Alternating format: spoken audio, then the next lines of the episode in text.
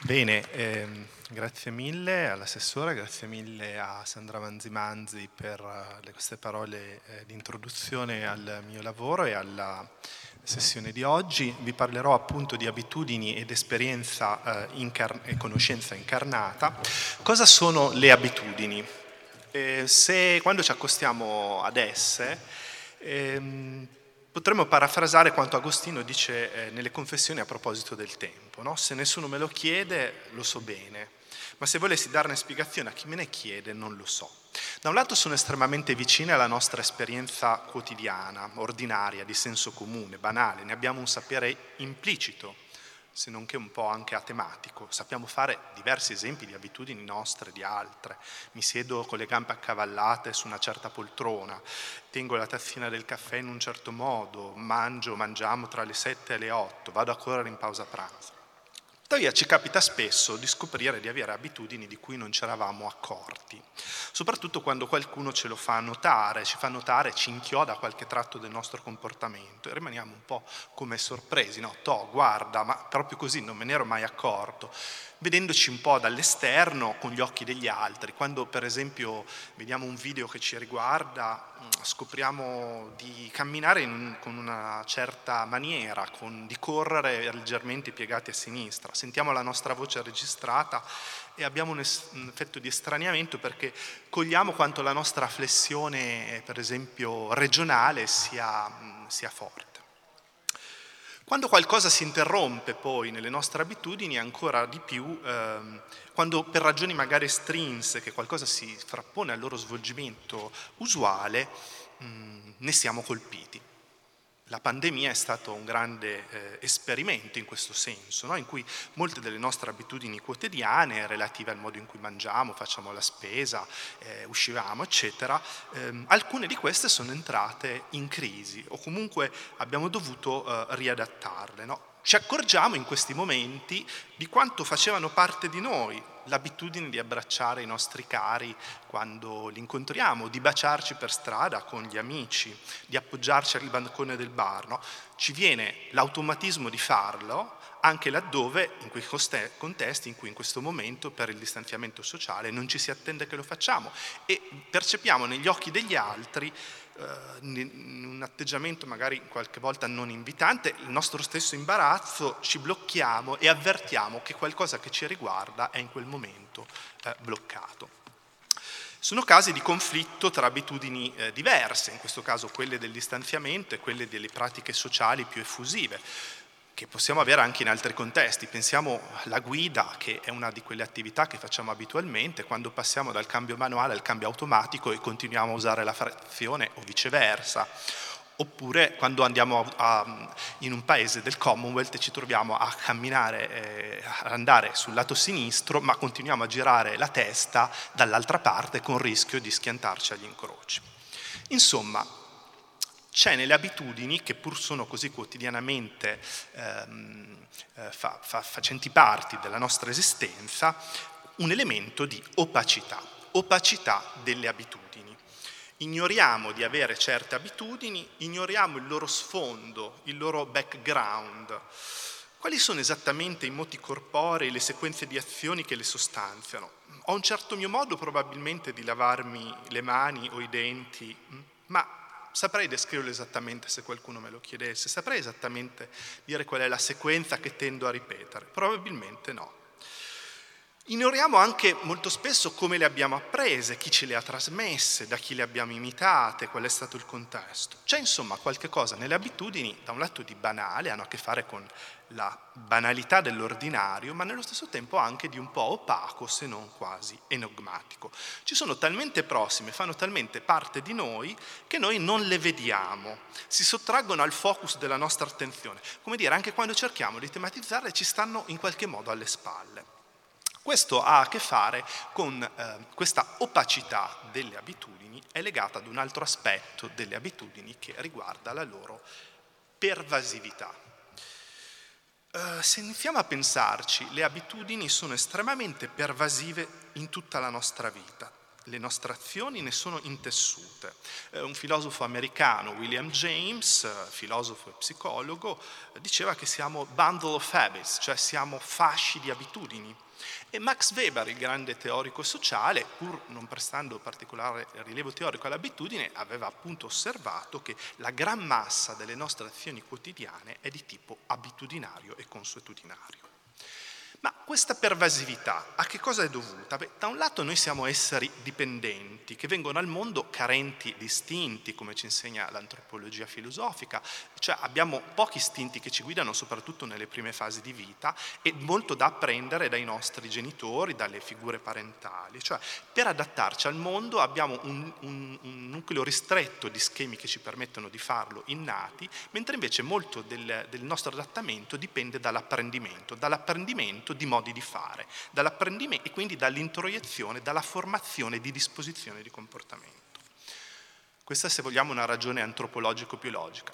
Potremmo dirlo ad un altro livello del discorso che noi siamo esseri d'azione, cioè che nel mondo agiscono, ma che non possiamo iniziare sempre tutto da capo. Sarebbe troppo dispendioso sperimentare ogni volta un nuovo modo di tenere in mano la tezzina, di impugnare la racchetta.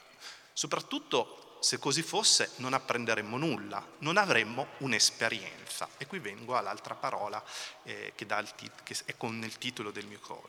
Cioè se le azioni passate semplicemente svanissero, in qualche modo non si sedimentassero nel presente, noi non faremmo esperienza del mondo. In questo senso fa parte dell'avere un'esperienza, del fare esperienza, della sua grammatica, che le nostre azioni si leghino ad azioni precedenti, si, scra- si iscrivano in una trama, cioè che le nostre azioni manifestino delle configurazioni, dei pattern, degli schemi ricorrenti. E questo ha anche di nuovo una funzione importante nel prevedere ciò che accade, perché noi abbiamo bisogno di prevedere eh, che cosa accadrà e, queste, e questi schemi in certo modo ci permettono di farlo. Anche questo non significa che non possiamo mai intraprendere azioni nuove. C'è stata la prima volta in cui abbiamo iniziato a camminare, ad andare sugli sci, eh, ad usare lo snowboard, ma probabilmente questa prima volta quella del camminare, è stata preceduta da una serie già di abituazioni relative al controllo del movimento corporeo. Il bambino che gattona si prepara e acquisisce già delle abitudini motorie che gli permetteranno poi di riusare queste, eh, queste, competenze ad un altro livello, come voi in questo caso siete venuti magari con l'ombrello per, ripararvi dalla pioggia, ma lo riusate per ripararvi dal sole, no? e così c'è un upgrade in questo senso. E quindi questi riusi eh, avvengono anche laddove c'è l'azione nuova sulla, sulla base di una trama ricorrente di abitudini. In questo senso del termine potremmo dire eh, opacità delle abitudini, pervasività, potremmo dire, usando una espressione che è stata utilizzata da eh, eh, molti, alcuni filosofi, da William James al filosofo cognitivo contemporaneo Hal Van Noe, che siamo creatures of habit, cioè siamo creature dell'abitudine. In inglese creature of habit è un'espressione che ha un'interessante duplicità, nel senso che nell'uso comune dire is a creature of habit, dire è un abitudinario, uno che fa sempre le stesse cose. Se avete visto il film Patterson di Jim Jarmusch, il, l'autista di autobus che tutti i giorni si alza alla stessa ora, va nello stesso pub, eccetera, conduce questa... è una creature of habit, no? Cioè è estremamente abitudinario. Però c'è un altro senso più profondo dell'espressione che non riguarda semplicemente l'abitudine in quanto ripetizione ossessiva, ma che riguarda il fatto che noi siamo antropologicamente costituiti dalle abitudini. Cioè eh, siamo fatti di abitudini e queste danno forma e sostanza alla nostra esperienza e questo anche quando abbiamo abitudini, come vedremo, creative. L'autista di Patterson in un certo senso eh, che è un poeta e che eh, durante il, in questa sua trama ordinaria porta in giro un taccuino, è in grado di vedere questo fondo, eh, questo fondo dell'esperienza, la poesia della vita fatta da una trama di abitudini. Siamo esseri creati, costituiti dalle abitudini, senza di queste letteralmente non esisteremmo. Una volta che le, le, abitudini, per dirla in altri termini, fanno parte del nostro essere, sono uno, una struttura ontologica. Aristotele appunto diceva che noi non abbiamo le abitudini come si può avere qualche cosa che possediamo. Le abitudini sono parte del nostro essere, cioè sono una categoria dell'essere, potremmo dire. e dell'esistenza.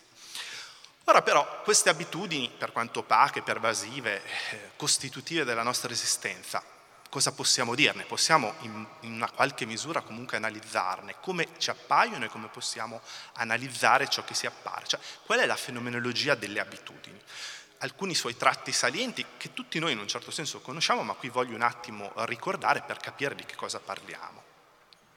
Le abitudini sono anzitutto qualche cosa di acquisito, cioè non è innato, non ce l'abbiamo come corredo genetico all'inizio della vita, ma le dobbiamo apprendere, eh, sono in questo senso attività umane influenzate da attività precedenti e le apprendiamo ma anche le manteniamo tramite esercizio, pratica. No? Pensate quando devo giocare a tennis devo imparare a colpire di rovescio, no, subito non lo so fare, devo prima impugnare la tarcheggia, fare una certa torsione, incrociare le gambe e pian piano eh, questi, questi, questa sequenza di sottoazioni riuscire a combinarla fino a che arrivo a un punto in cui riesco a padroneggiare e attraverso questa ripetizione, terzo tratto, sono in grado di eseguire quel compito automaticamente.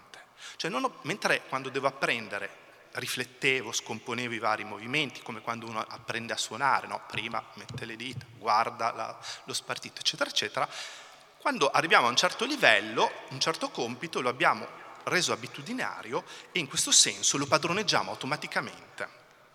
Un altro aspetto, quindi senza pensarci in modo pre-riflessivo, automatico. Un altro aspetto però interessante è che le abitudini continuano a operare in noi anche quando non le esercitiamo attivamente. Se, per esempio, io, eh, tutti noi abbiamo appreso a camminare in un certo modo, eccetera. Ora io sono seduto, ma se per una qualche evenienza dovessi alzarmi, correre via, lo saprei fare, lo saprei fare diciamo, abbastanza immediatamente. Proprio perché l'abitudine eh, è lì sotto che lavora in modo silente, il mio corpo calcola le distanze, è in grado di mettere giù bene il piede anche senza... Io non penso dove mettere giù il piede, scappo se c'è qualche cosa e me la do a gambe. Certo, le cose possono anche andare male però.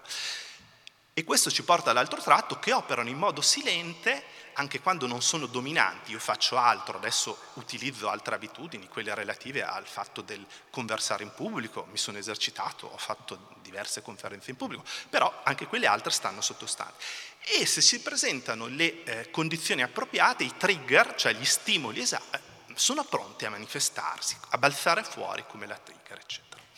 Altri due aspetti interessanti delle abitudini è che sono affezioni, cioè, l'abbiamo già detto, noi siamo coinvolti da queste, ci prendono, sono un nostro modo di essere, ci siamo gettati nelle abitudini e ci coinvolgono anche a livello emotivo. E infine sono imperiose, e cioè tendono a spingerci in certe direzioni, anche se magari vogliamo fare altrimenti. L'abitudine di fumare con cui Zeno Cosini, in questo caso un'abitudine che confina con la compulsione, oppure eh, le abitudini da cavalli che abbiamo quando tornia, dobbiamo andare in un certo posto, però siccome siamo abituati con la macchina a andare verso casa, andiamo verso casa senza pensarci. La cavallina storna che torna, eh, nonostante tutto quello che è successo. Le abitudini in tutti eh, questi tratti, acquisite per l'esperienza, performate ripetutamente, eseguite automaticamente, operanti in forma subordinata, pronte a manifestarsi, eccetera, eccetera, sono connessi a diversi a, a aspetti sia, eh, diciamo così, sensomotori della nostra esperienza connessi al corpo, che di tipo emotivo, che di tipo cognitivo. Abbiamo un po' di esempi, ve li ho già fatti, abitudini motorie relative al modo in cui camminiamo, saltiamo, corriamo abitudini espressive. Gesticolare è un'abitudine che gli stranieri notano essere abbastanza presente negli italiani, più che in altre popolazioni, in me è abbastanza presente, immagino, e che hanno a che fare con un certo tipo, eh, essere abituati a fare in un certo modo abitudini che, riguard- che, riguardano l'uso della voce. C'è una componente innata nell'apprendimento del linguaggio, ma c'è anche tutto un, appara- un elemento di pratica, esercizio che ha a che fare con l'uso della bocca, della lingua, eh, del, delle corde vocali, accompagnata dalla gesticolazione, che ci può portare anche appunto a, per esempio a, ad avere certi difetti magari correggibili poi che sono dovuti all'abitudine di pronuncia, come quelli che sentirete o io per esempio, che non ho mai corretto, oppure come quelli eh, che eh, hanno a che fare, non difetti, con la connotazione, eh, diciamo così, regionale della nostra, della nostra lingua, del nostro accento. Ci sono abitudini che hanno a che fare con la desensibilizzazione dei sensi, i marin che vanno, eh, devono abituarsi al freddo o al caldo, alle temperature estreme, ma altre che invece hanno a che fare con la sensibilizzazione, il wine tasting, cioè degustare il vino, degustare i cibi, dove dobbiamo abituarci a riconoscere certi, eh, il profumo di erba tagliata, ammetto che ci sia veramente, e così via. Quindi, eh, ci sono abitudini che hanno a che fare con l'uso di strumenti, nell'uso della scrittura, nel lavoro, nello sport, e che hanno a che fare invece con compiti che noi tradizionalmente associamo alla razionalità, come a quello di fare dei ragionamenti, delle inferenze, conversare con gli altri. Insomma, eh, abbracciano la vasta gamma di tutte le nostre attività corporee, emotive e anche cognitive, potremmo dire appunto corporee e razionali insieme. Ora, a fronte di tutto ciò, e qui vengo diciamo, alla, parte, alla seconda parte del mio intervento, le abitudini nella tradizione filosofica e scientifica eh, sono state, perlomeno in quella recente, piuttosto svalutate, ma questo anche nel nostro senso comune, cioè noi tendiamo a non riconoscere la potenza dell'abitudine, a sottovalutarla nella nostra esistenza, a pensarci, come dire, esseri che, che sempre agiscono, per così dire, eh, ehm, per una, la prima volta, e tendiamo ad identificare inoltre le abitudini con le abitudini cattive, cioè quando cioè, qualcuno lo osservava già Aristotele, ci dice ci chiede un esempio di un'abitudine, ci viene subito in mente una, un'abitudine che è connotata negativamente, essere ritardatari, eh, mangiare spesso junk food, essere eh, appunto eh, abitu- vizio di fumare, eccetera, eccetera. Tendiamo quindi a identificarle con le abitudini cattive, ma le abitudini non sono solo cattive, e con le, con le abitudini rutinarie molto ripetitive, no? La creator of habit eh, di cui vi dicevo prima. Insomma, tendiamo ad, ad, assumere nei confronti delle abitudini l'atteggiamento che nella note scenette di Sandra e Raimondo Vianello ha Sandra nei confronti di Raimondo quando viene a letto, eh, leggendo il giornale, che barba, che noia. Ora però questo tipo di svalutazione eh, fi, eh, diciamo, dell'abitudine mh, mm, Naturalmente ci sono stati filosofi, pensatori che hanno visto la sua importanza, il suo carattere persuasivo, da Aristotele a Hume, a Hegel, a Nietzsche. Tuttavia è, è, è molto diffusa e legata anche a alcune immagini, l'immagine delle abitudini come una catena di ferro, in Montaigne della maestra di scuola violenta e autoritaria, in Marcel Proust del velo o della cortina fumogena. Nel secondo Novecento e questa, ehm, questa, questo si è eh, particolarmente, ehm, diciamo, ehm, si è particolarmente sviluppato questo tipo di attitudine anche all'interno eh, della, eh, della, filosofia, della psicologia e della teoria sociale. Sebbene all'inizio della psicologia con uh, William James, ancora alla fine dell'Ottocento, il funzionalismo, eh, si fosse colto nei Principles of Psychology l'importanza della, dell'abitudine sia per la neurofisiologia del cervello che eh, diciamo, per quanto riguarda in generale lo sviluppo dei processi psicologici, poi le tendenze che sono diventate dominanti nella eh, filosofia della psicologia del Novecento hanno portato ad una svalutazione dell'abitudine. Nell'articolo sul Sole 24 ore cui, eh, cui faceva riferimento San Sandra Manzi Manzi, eh, appunto un po' te lo ricostruivo, il comportamentismo anzitutto di Watson ha identificato le abitudini con dei nessi meccanici di stimolo-risposta, no? il condizionamento classico, lo stimolo neutro, il topolino bianco che è ripetutamente associato ad un rumore pauroso induce nel povero orfano utilizzato per l'esperimento una fobia per i topi. Oppure eh, appunto, e quindi, ma anche successivamente, quando eh, si è imposto, diciamo a partire dagli anni 50, eh, nelle scienze cognitive, eh, il paradigma cosiddetto cognitivista, eh, le abitudini sono state messe ai margini. Il cognitivismo partiva dal, dalla metafora del, del computer, del hardware del software, pensando l'attività cognitiva come il software che gira su un hardware e quindi pensando la conoscenza come elaborazione di informazioni, come farebbe un computer, un'elaborazione che avviene su rappresentazioni astratte e amodali, cioè non connotate in termini sensomotorio. Ed inoltre il cognitivismo pure eh, presta attenzione soprattutto alla dimensione superiore della cognizione, le attività superiori, riflessive, deliberate, razionali, diciamo, mettendo ai margini tutto ciò che ha a che fare con l'abituazione sensomotoria. Anche in sociologia questo è avvenuto nella teoria sociale perché nonostante l'attenzione e eh, la consapevolezza che Max Weber o anche Durkheim avevano delle, della centralità delle abitudini, si è imposto un paradigma, quello dell'individualismo metodologico attraverso Weber e poi Parson, che assume come modello dell'azione sociale l'azione individuale, razionale e riflessiva. E quindi ritiene che invece l'abitudine non sia oggetto della eh, sociologia, della teoria sociale, ma piuttosto della psicologia o della psicologia comportamentista, in questo in alleanza con il comportamentismo. Ora, negli ultimi decenni si è però sviluppato un paradigma alternativo e da qui parte anche un po' la rivalutazione dell'abitudine a cui ci siamo dedicati anche in questo libro curato con Fausto Caruana sugli habits, alternativo che ha, che ha come dire, ehm, cambiato approccio nei confronti dei fenomeni cognitivi e anche dei fenomeni sociali. Da un lato influenzato dalla fenomenologia, e cioè dalla fenomenologia di Merleau-Ponty eh, e di altri autori che hanno dato centralità alla dimensione incarnata dell'esperienza, l'esperienza del corpo proprio, il corpo non solo come un oggetto ma di cui facciamo esperienza soggettiva. Da un lato attraverso la riscoperta del pragmatismo americano che aveva posto la nozione di habit al centro della sua concezione dell'azione e del conoscere e poi nelle scienze cognitive attraverso il paradigma della cosiddetta embodied cognition, cioè della cognizione incarnata o incorporata, che si è eh, affermato come paradigma alternativo al cognitivismo classico, quello basato sulla metafora del computer, del software, e che fondamentalmente eh, è diventato molto importante, portando una diversa idea dei processi cognitivi, come qualcosa che non consiste nella elaborazione di rappresentazioni astratte, quindi non è più centrale la nozione di rappresentazione, e amodali, cioè sganciate dalla corporeità sensoriale, ma piuttosto che è un fenomeno eh, incarnato nel corpo e nelle nostre abilità sensomotorie che è legato al cervello e, alle, eh, diciamo così, alla, alla, eh, alla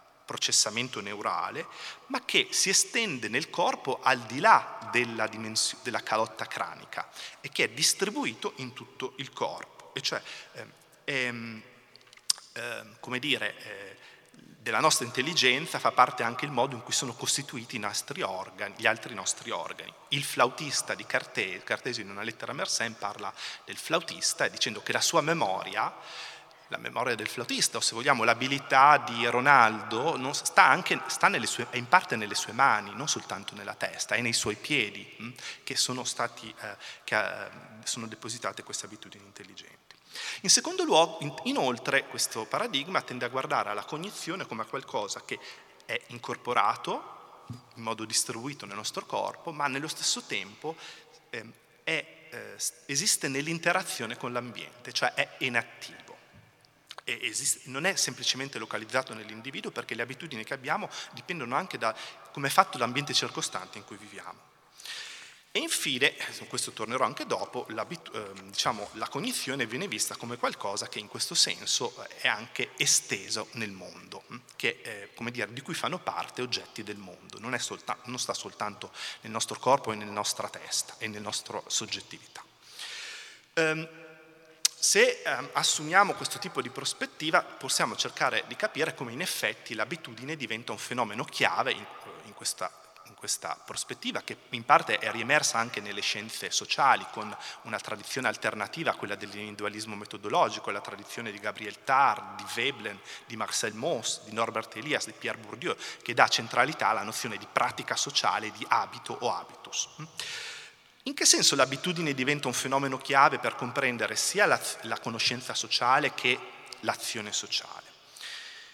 Nel senso che le abitudini, come abbiamo iniziato a vedere, strutturano l'esperienza e la strutturano a partire dalla nostra organizzazione corporea. Sono incarnate in quanto hanno a che fare con la nostra organizzazione sensomotoria. Dalla prima infanzia i nostri cicli vitali, nutrizione, sonno, respirazione e la relativa organizzazione sensomotoria sono mediati dall'acquisizione di abitudine ci fanno mangiare a certi orari, eh, a, a, eh, dormiamo in certi letti, in certe cadenze eh, regolari. Mm?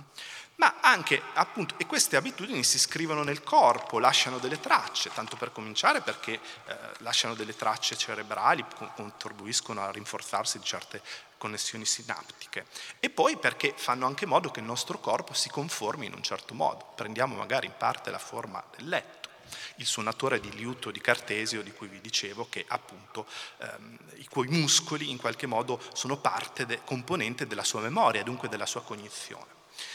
Le, le, le, abitudini, se ci riflettiamo bene, sono inattive, cioè stanno nell'interazione dinamica con l'ambiente non sono semplicemente proprietà mia, le nostre capacità relative al camminare, al camminare in un certo modo, hanno a che fare anche con il modo in cui è fatto il mondo in cui eh, andiamo. Cioè, se noi camminassimo in un mondo a due dimensioni, eh, ci dovessimo muovere in un mondo a due dimensioni, non ce l'avremmo questo tipo di, abitudine, no? Quindi questo va.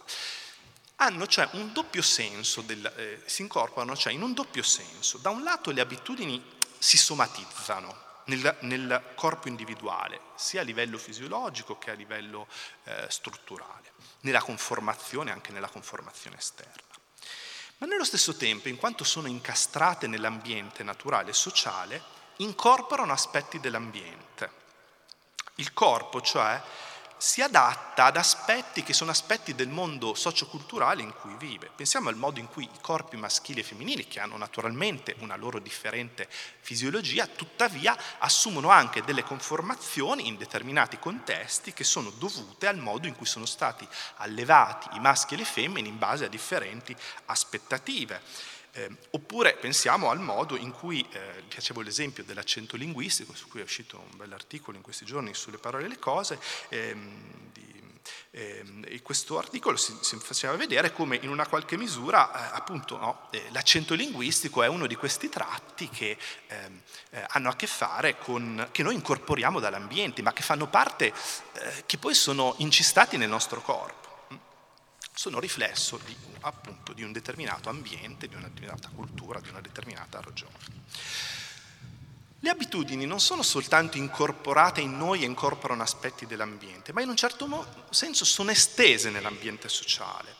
Cioè, da un lato l'ambiente sociale e fisico in cui viviamo è conformato da processi abituali che rispecchia. Pensiamo all'organizzazione spaziale delle città, alla loro forma architettonica o anche alla loro eh, organizzazione urbanistica. No? Mi è capitato di scrivere un libro che si chiama Teoria delle rotonde di recente, su, di tipo saggistico, diciamo espressivo, dove eh, parto da questo fenomeno del, del, proliferare delle rotonde dovute a finanziamenti europei, dovute a tante ragioni, che eh, chiaramente eh, rispecchiano determinate abitudini di movimento, ci sono le rotonde laddove ci si muove in macchina e che ne inducono alcune. Naturalmente non, non tremo molto portati a muoverci dove ci sono rotonde a piedi o in bicicletta perché entriamo in un giro della morte. O comunque eh, inducono, come dire, eh, eh, invitano a certi tipi di attività piuttosto che a altre. Quindi in questo senso l'ambiente rispecchia le nostre abitudini sociali. Ma pensiamo al ruolo che gli artefatti hanno nella nostra esperienza. No? Il libro, il foglio, il tablet, il computer. Sono sì dei supporti esterni, ma in una certa misura, questo è un argomento che porta avanti la cosiddetta extended cognition, eh, non sono solo supporti esterni, sono estensioni delle nostre capacità cognitive. Se io ho un blocchetto, che differenza c'è tutto sommato da se mi ricordo una cosa perché ce l'ho nella mente o perché me la sono scritta nel, nel taccuino? Anche questo è un processo cognitivo di recupero della memoria. Pensiamo al modo in cui mh, eh, scrivere in un certo modo il taccuino di Chatwin che va in Patagonia. No? Avere quel taccuino non è semplicemente una cosa materiale, fa parte di quell'esperienza di scrittura. Probabilmente avrebbe scritto cose molto diverse, eh, eh, può porre dei vincoli importanti sulla forma in cui andrà a scrivere, mh? Hm? sul tipo di ehm, forma espressiva, la lunghezza della frase, eccetera, eccetera. Quindi in questo senso la tecnologia fa parte non soltanto della nostra cognizione, ma anche della nostra espressione. No? Eh, Pensiamo a certi tipi di scritture calligrafiche come nella cultura giapponese dove quel tipo di espressione non esiste indipendentemente da una certa tecnica di scrittura che comporta una certa tecnica di abituazione del corpo. Fa la differenza letteralmente. E, ehm, se realizziamo questo, diciamo, questi aspetti per cui le abitudini sono incorporate, incarnate, estese, eh, possiamo meglio comprendere anche in che senso hanno a che fare, e qui voglio approfondire questo aspetto, con la nostra socialità. Mm? In che senso specifico, cioè sono veicolo di... L'abbiamo già in parte visto, ma anzitutto perché per il loro modo di acquisizione e mantenimento. La gran parte delle abitudini che acquisiamo individualmente ci sono trasmesse socialmente, ci sono trasmesse da prima eh, figu- dai caregiver, poi nella scuola, il modo in cui eh, mangiamo, in cui scriviamo, eccetera, eccetera. Dagli amici nel gruppo dei pari, per esercizio ma anche per imitazione inconscia, per lo più. Inoltre la dimensione sociale fa parte anche della struttura fisiologica di molte abitudini.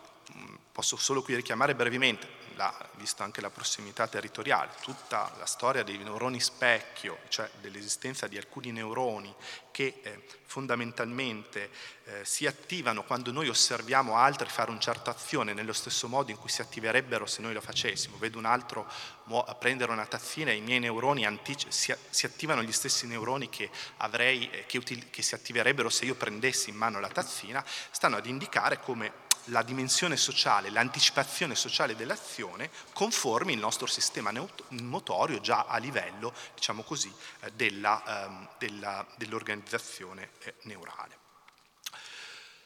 Se, volendo generalizzare ad un altro livello del discorso, eh, possiamo dire che le abitudini individuali sono apprese per lo più a partire da un primato del costume sociale, cioè delle abitudini sociali nel, nel, mangiare, nutrirci, parlare, relazioni affettive. Abbiamo certo anche eh, abitudini idiosincratiche, magari bevo il caffè abitualmente eh, con, accompagnandolo con un cioccolatino, ma bere il caffè è un'abitudine, come dire, eh, italiana, non solo, fa, berlo ad una certa ora, bere il caffè espresso, cioè in generale è all'interno di un certo costume sociale che noi ci formiamo delle abitudini individuali.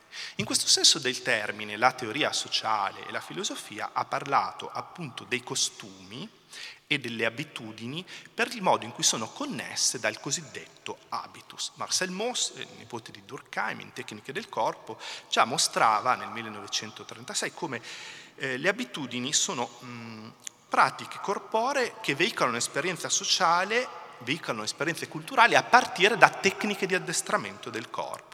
Ad esempio, quelle studiate da Norbert Elias, le buone maniere del processo di civilizzazione, no? le buone maniere dello stare a tavola, i bambini che sono bacchettati per questo o che imitano tenere la, in un certo modo la forchetta e il cartello, oppure in un'altra cultura mangiare con le mani ma nel modo appropriato, riguardano appunto un certo tipo di addestramento del corpo che però eh, incorpora conoscenza, esperienza e valori sociali. Hm? E che normalmente è trasmessa in modo tacito. Certo, posso andare a leggere il Galateo, ma se, il Galateo, se ho bisogno di leggere il Galateo in un certo contesto vuol dire che non, son, che non sono stato socializzato nel giusto modo, perché eh, non dovrei averne bisogno di leggere il Galateo. Leggo il Galateo perché sono un parvenu in quell'ambiente e devo adattarmi a un certo tipo di regole. Eh, Pierre Bourdieu appunto parlerà della nozione di habitus ad indicare queste eh, pratiche implicite, routine quotidiane, che finiscono per trasformare i nostri corpi e i nostri cervelli, eh, incorporando aspetti del costume che sono insieme corporee e morali. Un certo atteggiamento di eh, con il corpo, abbassare lo sguardo di fronte ai maschi, agli uomini in un certo contesto eh, latino o mediterraneo, studiava Bourdieu, vestire eh, in certo modo, per esempio utilizzare la gonna che induce un certo tipo di attitudine corporea quando ci si siede eh, su una seggiola di fronte a qualcuno, implica un certo tipo di atteggiamenti che sono atteggiamenti anche di contegno, pudore, deferenza, cioè atteggiamenti che veicolano relazioni di potere veicolano relazioni e cioè in questo senso le abitudini nella loro dimensione pratica e anche cognitiva sono, sono veicoli eh, sociali in quanto appunto eh, somatizzano schemi di accettabilità sociale, cosa accettato come degno e rispettabile in una certa circostanza e anche determinati status, lo status di signore e di servo, ehm, in un contesto tradizionale di maschio e di femmina. Pensiamo um, un certo, che sono incarnati eh, a, a, partire da atteggiamenti corporei, no? un certo uso forbito della lingua, ma anche una certa postura molto dritta, sinonimo di dignità. Insomma, qualcuno di voi avrà visto Downton Abbey, la serie famosa, e lì tutto questo, il maggiordomo, Carson, custode in qualche modo dei rituali e delle abitudini del loro contenuto sociale che sono, per così dire, incorporati negli atteggiamenti, no? la dignità del Signore, di Robert o di sua figlia, nella postura eh, corporei, e che sono anche estesi, se vogliamo, nella struttura della casa, cioè il sopra e il sotto, il sopra dei signori e il sotto dei servi, e una serie di routine, di tecniche abitudinarie anche relative all'uso del corpo differenti tra il sotto ed il sopra. Insomma, è attraverso la introiezione di abitudini nella forma di habitus che noi interpretiamo il mondo sociale, lo esperiamo e lo conosciamo e eventualmente anche incorporiamo forme di stigmatizzazione. Anche la stigmatizzazione a volte passa, molto spesso passa proprio attraverso il fatto che qualcuno ci identifica attraverso un nostro habitus che portiamo. Pensiamo, torniamo alla questione della lingua, a come qualcuno potrebbe, eh, può essere capitato andare all'estero, per esempio in Francia, qualcuno vi dice ma lei ha un piccolo accento dire, molto charmant, però eh, questo, e quindi in qualche modo mi identifica subito, mi categorizza a partire dal fatto che non sono uno, dicendo magari è charmant, ma questo sottende anche, magari non volontariamente, una mia categorizzazione come qualcuno che non è dei nostri, qualcuno che eh, è di un'altra lingua, che viene dall'esterno. No? Molte delle forme di eh, categorizzazione di, eh, in termini di status, ma anche di stigmatizzazione di questi status connessi a elementi valutativi, passano proprio attraverso queste abitudini corporee quotidiane.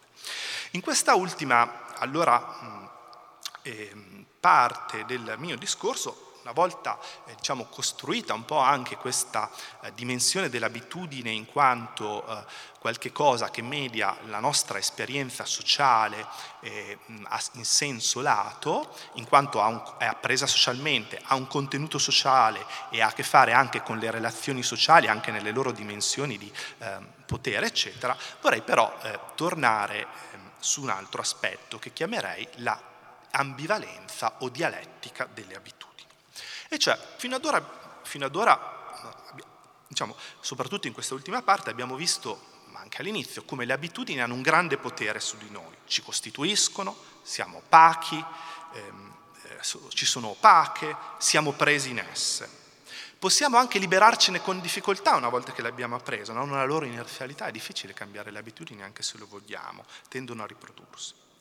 E sono anche veicoli di trasmissione del potere sociale. Ma la domanda è, siamo solo schiavi delle abitudini? Sono solo qualche cosa che limita le nostre azioni, che ci rende dipendenti dagli altri? Una certa tradizione filosofica, anche scientifica e anche di senso comune, tende a pensare le abitudini semplicemente come schiavizzanti, hm? come qualche cosa di ripetitivo, di servile e in qualche modo di monotono. E tuttavia, se riflettete un po' all'insieme di cose che ho provato a dirvi, le abitudini in realtà sono delle porte girevoli, hanno una loro strutturale ambivalenza e una loro dialettica. Hegel nell'antropologia dell'enciclopedia delle scienze filosofiche diceva che l'abitudine da un lato ci rende suoi schiavi, ma dall'altro ci libera. Allora vorrei venire a questo aspetto che si connette al macro tema del festival relativo al eh, nesso tra abitudine, liberazione o libertà più propriamente eh, alla libertà come trasformazione, perché in realtà le abitudini hanno molto più essenzialmente a che fare con un fenomeno che è quello della trasformazione. Le abitudini ci trasformano, sono qualcosa che acquisiamo, quindi sono qualcosa che trasforma il nostro essere. Una trasformazione dei nostri corpi, dei nostri atteggiamenti che ci conferisce nuovi poteri, soprattutto nuovi poteri di azione. Quando noi apprendiamo a giocare a tennis, a usare la lingua, eh, a usare il linguaggio, ehm, a camminare, ehm, cose che non sapevamo fare no, immediatamente, abbiamo delle, nuove, abbiamo delle abilità che ci consentono di fare cose che non facevamo altrimenti. Quindi in questo senso c'è un'estensione dei nostri poteri e della nostra sfera di azione. Tutto il processo di abituazione degli esseri umani è legato alla estensione, della, alla trasformazione dei nostri corpi, all'estensione delle loro capacità. Ehm, questa trasformazione, eh, il fatto che noi acquisiamo delle abilità che non avevamo, possiamo giocare a tennis, possiamo giocare a piano, possiamo parlare, conversare, eccetera, eccetera, e che ci permettono di fare delle cose, è anche una trasformazione, è liberante anche non solo in quanto estende la nostra sfera d'azione, in questo senso la nostra libertà, la, la intesa come possibilità di fare qualcosa, no? la libertà in senso positivo come capacità di fare qualcosa, che non avevamo altrimenti, ma liberano anche energie. E cioè una volta che un'azione diventa abituale, una volta che io ho imparato a fare le scale, non ho più bisogno di pensare alle scale, posso passare al livello successivo e, e fino a un certo punto potrò concentrarmi sugli espressi, aspetti espressivi dell'esecuzione, al tono, hm, di, di, come rendere quella eh, sonata di Mozart, eccetera.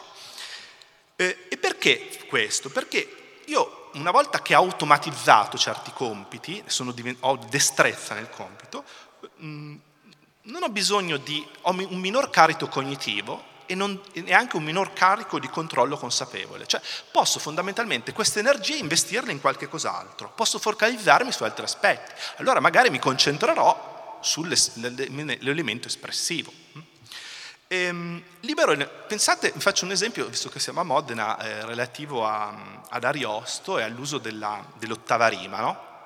L'ottava rima è un dispositivo metrico che è fatto di otto versi di endecasillabe con uno schema eh, metrico. L'ottava rima è un meccanismo espressivo, è ripetitivo, eh, che eh, in questo caso un poeta, uno scrittore introietta e chiaramente per scrivere tutto l'Orlando Furioso bisogna che lo sappia usare automaticamente, non è che ogni volta va a contare le sillabe, altrimenti non è, non è, cioè non è un autore.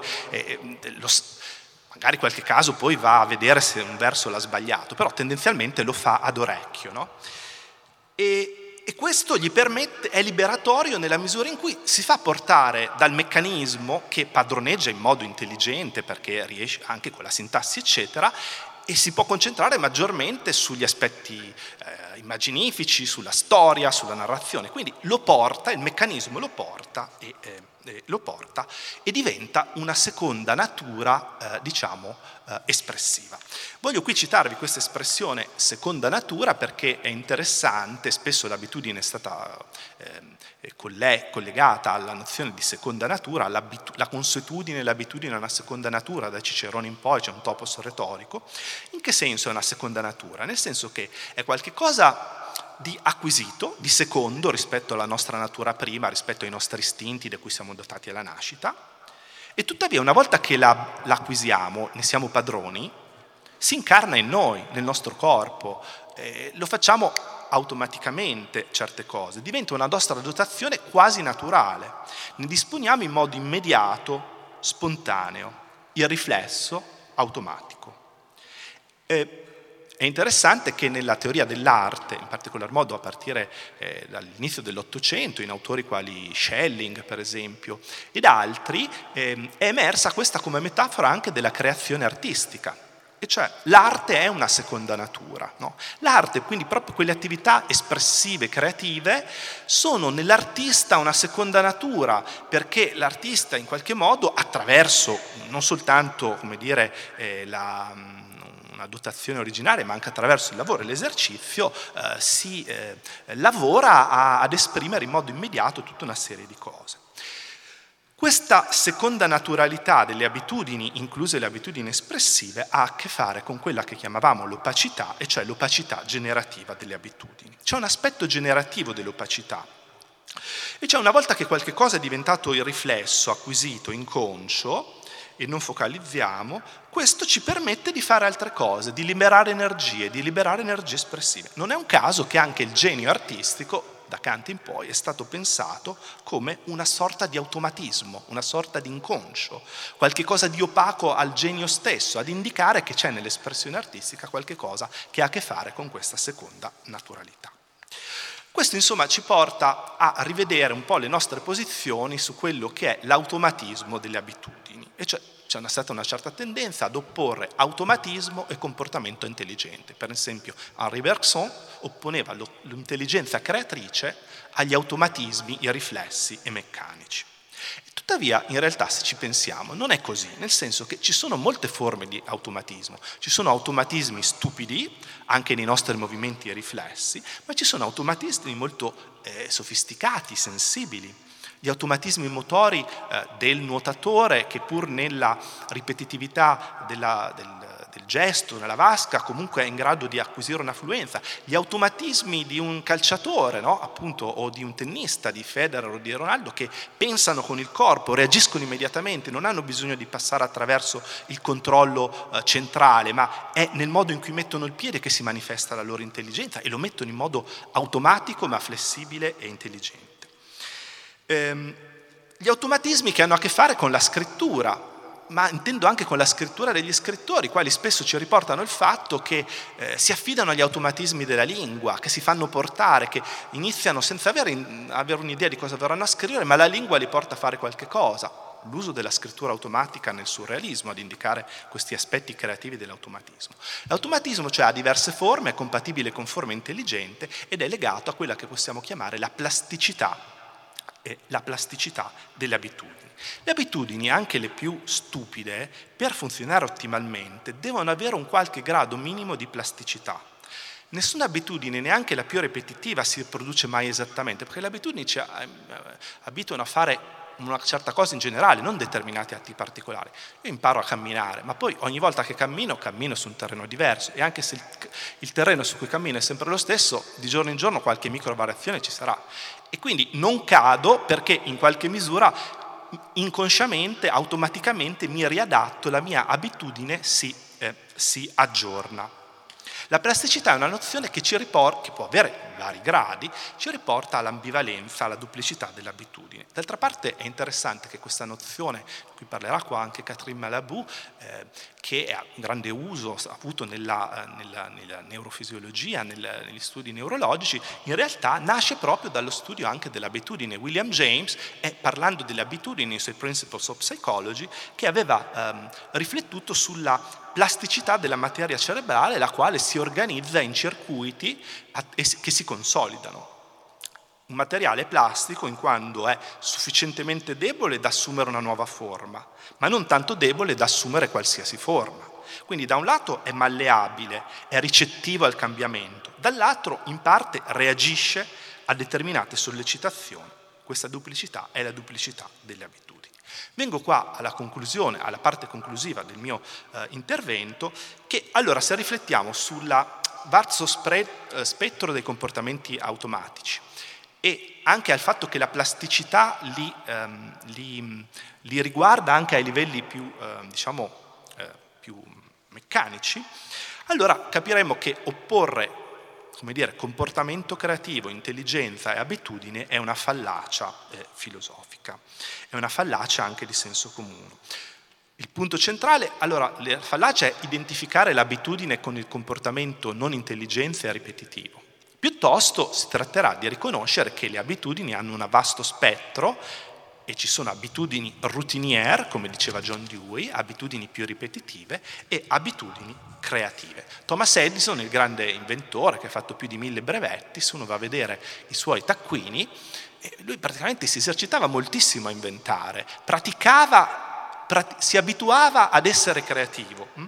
si abituava appunto, e poi oltre alle abitudini e tutta l'esperienza dell'arte ha a che fare con questo, no? de, dell'artista che si esercita, eh, fa le prove, eccetera. E poi oltre alle abitudini creative, ci sono delle, le abitudini hanno a che fare con eh, ci sono abitudini, per così dire, di secondo ordine che hanno a che fare con l'abitudine a cambiare abitudini, abitudini a disabituarsi, come diceva Charles Sanders Peirce. Cioè, ehm, la coltivazione di certi atteggiamenti ci, di apertura al cambiamento, apertura, la coltivazione di abitudini di cambiamento. Anche queste, in una certa misura, sono controabitudini, non nel senso che hanno a che fare con lo sradicamento totale delle abitudini, ma con lo sviluppare di abitudini diverse, abitudini buone. Insomma, per venire alle eh, riflessioni conclusive, la trasformazione individuale e sociale e il cambiamento delle abitudini non è mai un problema di liberarsi tout court dalle abitudini, il che sarebbe impossibile perché noi siamo creature delle abitudini, che lo vogliamo o non lo vogliamo, e l'unica liberazione totale delle abitudini è la morte.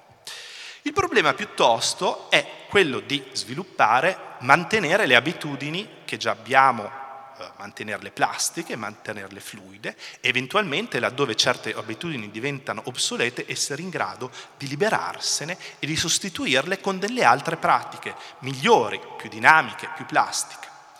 La possibilità del cambiamento in questo senso della trasformazione è connaturata alle abitudini, ma tornando alla questione dell'opacità, non è qualcosa che riguarda soltanto la nostra conoscenza, cioè non è per il fatto che io divento consapevole che ho determinate abitudini che le cambio, proprio perché le abitudini sono opache, sono innestate nel corpo e dipendono anche dal contesto esterno. Quindi non basta né la mia conoscenza individuale, la mia riflessione su di questo, né la mia volontà.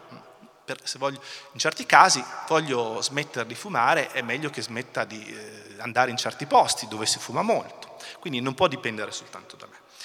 Ehm, questi cambiamenti, appunto, eh, tant'è vero che la teoria del cosiddetto nudge, della spinta gentile di Thaler, di psicologico eh, di Cass Sunstein, appunto eh, ha sviluppato tutta un'ingegneria sociale in cui eh, gli organi, l'amministrazione pubblica si pone il problema di cambiare delle abitudini dei, dei contribuenti, per esempio fiscali, facendo che cosa? Beh, non tanto con la sanzione o dire dove non dovete evadere le tasse, eccetera, ma cambiando il modo in cui sono fatti i formulari, per esempio, cioè cercando di indurre certi tipi di azioni attraverso cambiamenti all'esterno.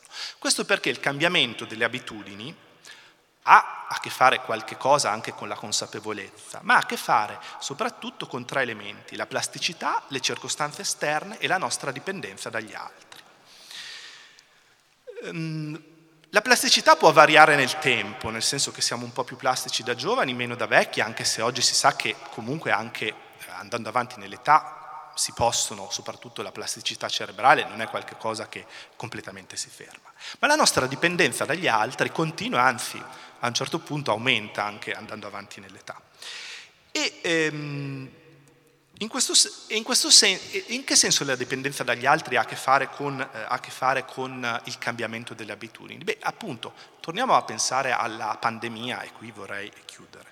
In questo grande esperimento sociale, purtroppo che ci è piovuto addosso, noi ci siamo trovati non tanto a cambiare completamente abitudini, perché noi ancora salutiamo le persone, in certi casi le abbracciamo o usiamo delle forme compensatorie o dei rituali, ma piuttosto al trasformarle, a ibridarle con qualche cos'altro. E questo tipo di ibridazioni però ci vengono in qualche modo nel contatto con gli altri, non è qualcosa che, appunto, magari mi accorgo che non dovrei abbracciare perché vedo lo sguardo dell'altro, ma però assieme, agendo un po' spontaneamente, mettiamo in un attimo una sorta di bricolage sociale, di improvvisazione nella, nella quale magari riusciamo comunque ad esprimere quell'affetto che prima veicolavamo in un altro modo, oppure a violare la norma, ma a violarla in un modo particolare eh, che ci permette in un certo modo di, trasforma- di, trasformare anche in questi casi, nonostante tutto, la nostra esistenza e di trasformarlo con eh, l'appoggio degli altri, perché in qualche modo sono gli altri che ci eh, rimandano a questo e ci danno anche forza al di là gli altri che sono il contesto esterno quale e interno a noi stessi nel quale le nostre abitudini si cambiano e possono cambiarsi e trasformare. Grazie.